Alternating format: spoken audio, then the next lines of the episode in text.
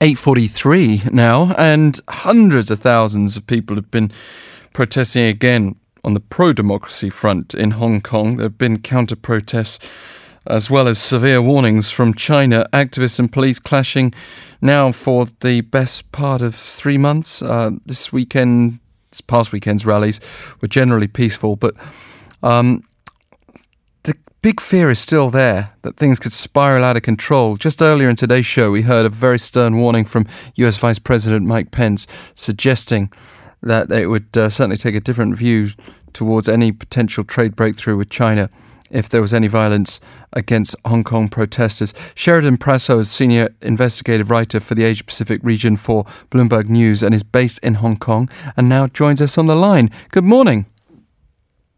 Good morning. Thank you for taking the time. So, um, I, have got to say, I was on the scene in Hong Kong just over a week ago, and it, it was actually very peaceful. Uh, I was there just before uh, there was a, a, a, sudden spike and an airport being brought to a standstill and, and, and so on. Um, generally, how is the mood right now? Well, the protests have been largely peaceful for the last uh, many months. What's been happening, though, at the end of the uh, evening sometimes is that a few uh, remaining kind of more radical people have been sticking around, uh, attacking uh, police stations and stuff and provoking uh, some attacks against them. Um, but when the large numbers of people come out in force, uh, we do have largely peaceful protests that the police uh, didn't stop. For example, on Sunday, we had uh, a very peaceful protest. I uh, walked along the entire way of the march that went from Victoria Park about four kilometers uh, to Central uh, in the pouring rain, and uh, it was uh, estimates are that 1.7 million people uh, came out to that protest and I didn't see a, a single police officer the entire way. They didn't try to stop it.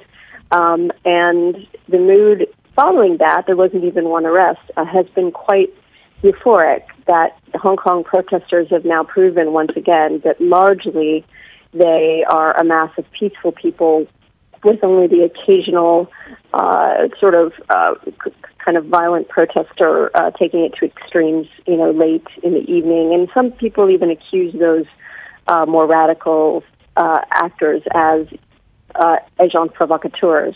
It's really unclear who they are, but they really are representing the most radical extremes and not really the mass of the people.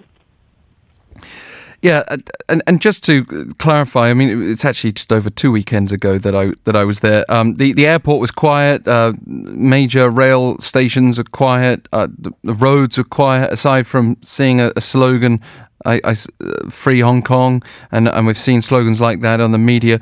Uh, but then, um, very quickly in the coming days, uh, there were obviously crowds at the airport. So if I'd arrived on a different day, it would have been a very different scene. What direction are protesters taking now? I, I got the sense like the airport hold-up caused so many business concerns on top of political concerns that, that protesters were forced to take a different stance. Yes, well, uh, the reason that the protesters wanted to occupy the airport is at first it started as a way to uh, get the attention of mainland visitors to Hong Kong that when they were passing through the arrivals area, instead of seeing the drivers holding up signs with people's names, they would see people holding up signs urging democracy and saying what this uh, protest movement was all about. Mm. And those uh, kinds of protests were going on for some time uh, in the weeks before the closure of the airport. Um, in the the most uh, heightened case, what happened was that the protesters went up to the departures area and blocked it off using, excuse me, luggage carts and wouldn't let people pass through the security areas to board their flights. And so as a result, the airport just took the extreme measure of canceling all the flights for uh, the entire day on the first day and then uh, part of the second day when it happened again. Um, what actually happened uh, to really uh, alarm people, though, was that some of those more uh, extreme radical elements of the protesters uh, ended up uh, capturing and beating two mainland Chinese men who had uh, were thought to kind of have infiltrated their ranks, and uh, one of them seems to have been a deliberate attempt. He was a, a, a so-called journalist for the Global Times, which is a, a state-owned uh, paper in China, um, trying to get the protesters to beat him up so that it could be a front-page news story. And indeed, it was a very big propaganda victory for uh, for China in that way. They could put the photo of the protesters beating up their guy uh, on their front pages and say, "See what radical elements these people are." Now, the protesters uh, realized that that was an enormous mistake. In fact, there was quite a lot of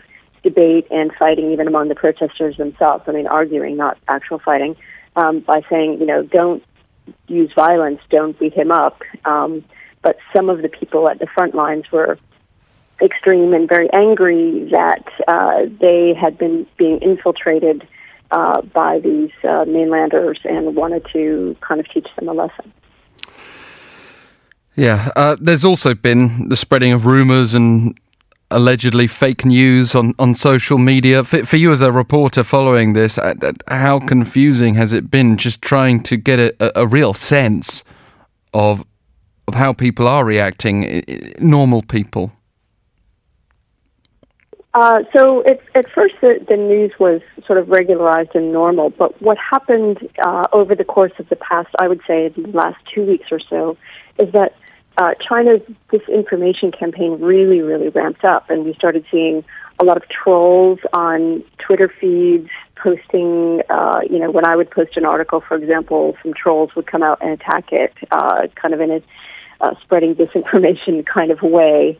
Um, on Facebook as well, there were these uh, a lot of posts, you know, showing saying that the showing the protesters as dead cockroaches upside down with their feet in the air, and these kinds of things were uh, designed to, we think, um, uh, prime the Chinese public for a, a much stronger crackdown in Hong Kong, and so we kind of all read it that way. Now we saw an announcement from from Twitter and Facebook overnight that they have taken action against some of the more egregious of these fake accounts that were posting this fake news. But it wasn't just fake accounts, it's also China's state owned media. So, for example, even Xinhua just uh, on Sunday evening uh, was posting about uh, the new Gang of Four uh, in Hong Kong. Uh, the leaders, four leaders of the uh, kind of old guard pro democracy movement, um, and really using quite extreme cultural revolution type of language like running dogs and things like that. So the kind of disinformation campaign we've seen has been really extreme and really ramped up in the past two weeks, just as people were fearing that there might be a much stronger crackdown.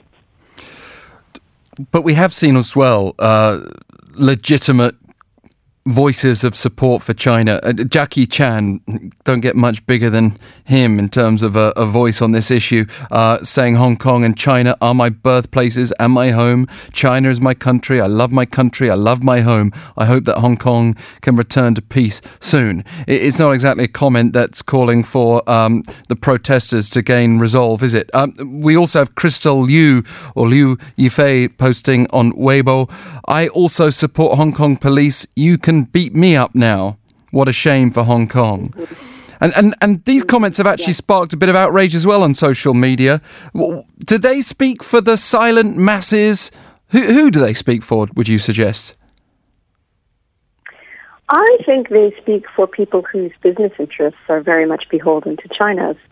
So, for example, Jackie Chan lives in Beijing now. His movies are uh, reliant on the Chinese market for their success no longer on the Hong Kong market, which is far too small to support the film industry. And so these are deliberate plays to patriotism uh, among the mainland Chinese, uh, keeps their movies popular. Now, of course, you know they they do hold pro-China views. Of course, that's why they're there. Um, but I, I'm not sure that they are able to be fully informed of what the situation is in Hong Kong um, in part because of the Chinese media's disinformation campaign is so intense. So I think it's very easy to look at the the way that the Chinese media is reporting what's going on in Hong Kong and look at it as a, a violent uprising, a terrorist re- revolution, which is what the Chinese government has labeled it, rather than an actual groundswell of people saying to the government of Hong Kong, we want you to listen to our concerns and address them.